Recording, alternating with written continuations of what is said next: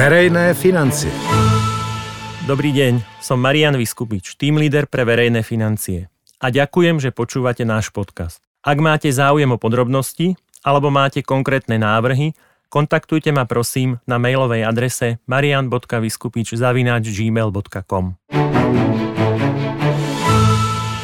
Vieš, čo neznášam? Mm-mm.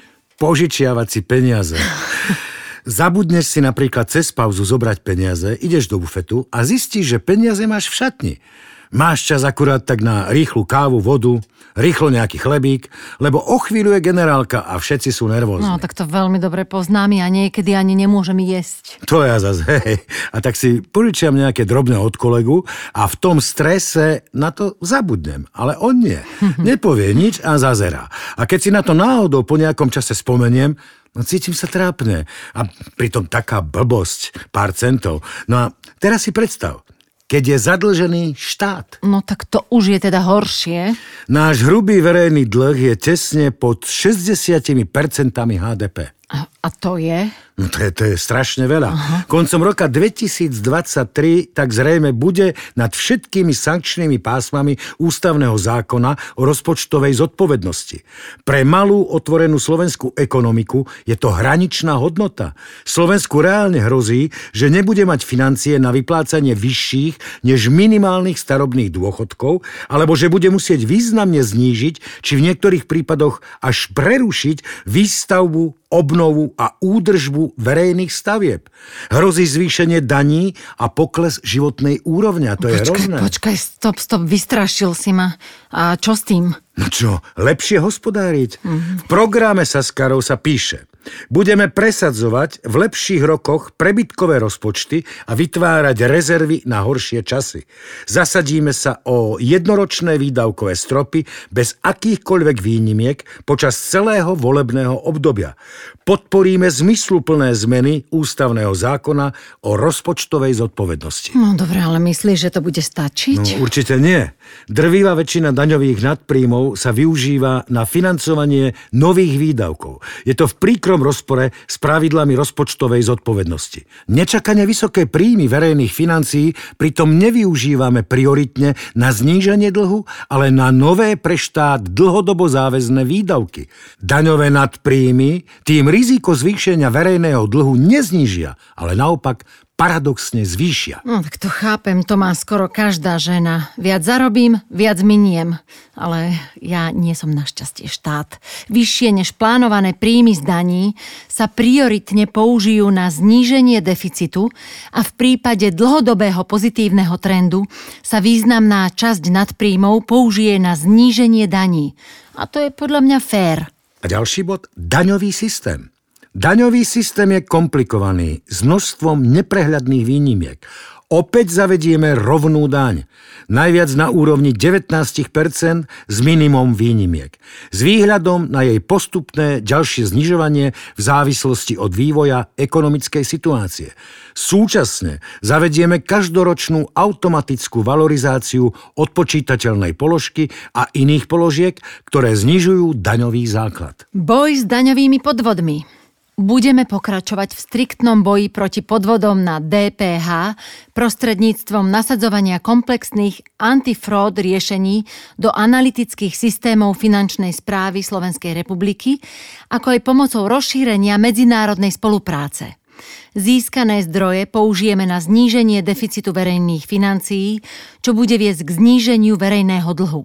Budeme sa aj usilovať o zmenu filozofie pôsobenia finančnej správy Slovenskej republiky z represívnej na partnersko-konzultačnú. No a tu konečne vidím aj niečo pozitívne. Toto poteší všetkých.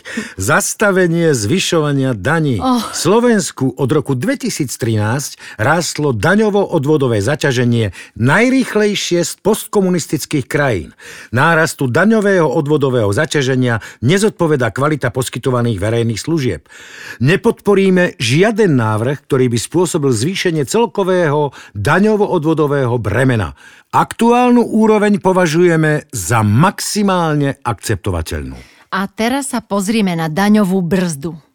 Podiel verejných výdavkov na hrubom domácom produkte v posledných rokoch neustále rastie, pričom nárast sa adekvátne neprejavil v lepších službách pre verejnosť. Budeme presadzovať schválenie daňovej brzdy ako súčasť ústavného zákona o rozpočtovej zodpovednosti. Zrušenie dane z poistenia. No tak to je ozaj nezmyselná daň. Vysoké zdanenie poistného sektora bráni jeho rozvoju. Znižuje sa konkurencia, čo má negatívne dôsledky na krytie rizík občanov i firiem. Škody, ktoré vzniknú v situáciách, ktoré nie sú kryté poistením, často spôsobujú vážne problémy dotknutým subjektom. Nezriedka na ich odstránenie prispieva štát. Namiesto podpory však štát trestá poistné subjekty špeciálnou daňou napriek ich zodpovednosti zodpovednému prístupu k ochrane svojho majetku, života a zdravia. Treba to zrušiť, to je jasné. Aby vláda špeciálnym zdanením trestala zodpovedné správanie občanov. Neuveriteľné. No, postupný prechod k slobodnému odpisovaniu majetku. Na Slovensku je veľmi dlhá doba odpisovania majetku, pri budovách až 40 rokov. Okrem toho sa pri odpisoch nezohľadňuje časová hodnota peňazí, čo spôsobuje, že firmy si reálne neodpočítajú celkovú cenu investície. Čo je to časová hodnota peňazí? No tak napríklad inflácia, mm pokles a. eura a podobne. No a to demotivuje firmy investovať do dlhodobého majetku, čo má za následok nižšiu produktivitu. Nižšia produktivita vedie k nižším zdám. Pre právnické osoby postupne skrátime doby odpisovania tak, aby sme postupne smerovali k stavu, v ktorom sa daňovník slobodne rozhodne, kedy a ako chce majetok odpisovať. Začneme skrátením doby odpisovania budov. Ďalší bod. Flexibilnejší odpočet daňovej straty. Pravidlá odpisovania daňovej straty sú na Slovensku príliš obmedzujúce v porovnaní s inými krajinami Európskej únie. Zavedieme možnosť odpočtu daňovej straty za posledných 5 rokov bez obmedzenia na jednotlivé roky. To podporí investície a následne aj hospodársky rast. Uh-huh. Tu píšu aj o zvýšení hranice povinnej registrácie za platiteľa DPH. Česku platí hranica povinnej registrácie od 80 tisíc eur, čo je o 30 tisíc viac ako u nás. Saskári ju chcú zvýšiť najprv na 75 tisíc a od 1. januára 2025 na 85 tisíc eur a príjmu aj ďalšie zmeny zákona o dani z pridanej hodnoty, ktoré prinesú menej administratívy pre podnikateľov a vyváženejšiu pozíciu voči štátu. Zníženie dane z motorových vozidiel. S ohľadom na stav a možnosti verejných financí upravíme daň z motorových vozidiel tak, aby sa zachytili aktuálne trendy v cestnej doprave a aby boli daňové podmienky autodopravcov porovnateľné s podmienkami v okolitých krajinách. Tak to sa mi mhm. páči. No, tu je viac takých sympatických téz. Efektívnosť verejnej správy, aby sme zamedzili vzniku tzv. atómových bomb, ktoré sa stali symbolom minulého volebného obdobia. Efektívnosť verejnej správy je nízka. Podľa odhadov OECD je kvalita inštitúcií hlavným dôvodom ekonomického zaostávania Slovenska. Fiškálna decentralizácia. Počkaj, to ani neviem, čo to je. No, veď len čítaj ďalej, tam niekde to určite bude vysvetlené. Obce momentálne nie sú dostatočne motivované vytvárať podmienky pre ekonomické aktivity na svojom území a priťahovať tak domácich a zahraničných investorov na svoje územie. Základ príjmov obcí totiž tvoria financie pochádzajúce zo štátneho rozpočtu, nie z daní obyvateľov a firiem na území obcí. Aha, tak už chápem. Uh-huh. Znamená to, že sa obce musia čo najviac zbaviť totálnej závislosti na štáte. No, podľa štúdie OECD Slovensko nedostatočnou fiškálnou decentralizáciou stráca najviac spomedzi unitárnych krajín OECD. Takáto mimoriadne nízka motivácia samozpráv je jednou z príčin veľkých regionálnych rozdielov na Slovensku, ako aj jednou z príčin pomalšieho hospodárskeho rastu. Riešenie je nasledovné. Prehodnotíme financovanie obcí a miest tak, aby časť ich daňových príjmov tvorili dane z ekonomických aktivít realizovaných na ich území a z daní z príjmov občanov žijúcich na tomto území. A toto tu je zaujímavé, počúvaj. No. Reverzné hypotéky.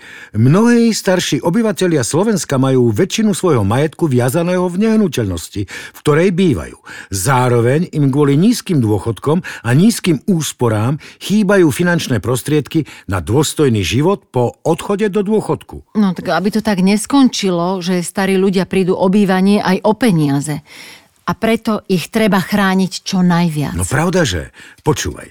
Umožníme poskytovanie reverzných hypoték iba bankovým domom, ktoré majú licenciu na poskytovanie hypoték a zavedieme transparentný rámec ich porovnania a poskytovania.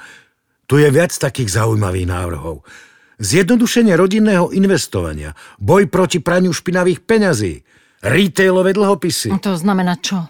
Občania sa budú môcť podielať na primárnom úpise slovenských štátnych dlhopisov. V preklade budú si môcť kupovať štátne dlhopisy. Pre občanov táto možnosť prináša alternatívu k bankovým vkladom. Tak to je super. Podporíš štát a ešte aj môžeš na tom zarobiť. No to áno. A ako to nakoniec dopadlo s tým tvojim dlhom z bufetu? Čo? No tak zle. Započítal si aj úrok.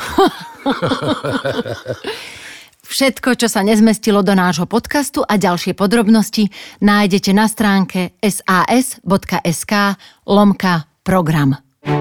Objednávateľ Sloboda a Solidarita, priemyselná 8 821 09 Bratislava. IČO 42 139 333. Dodávateľ Bajko SRO, Suchý vrch 32 900 91 Limbach. IČO 36 724 076.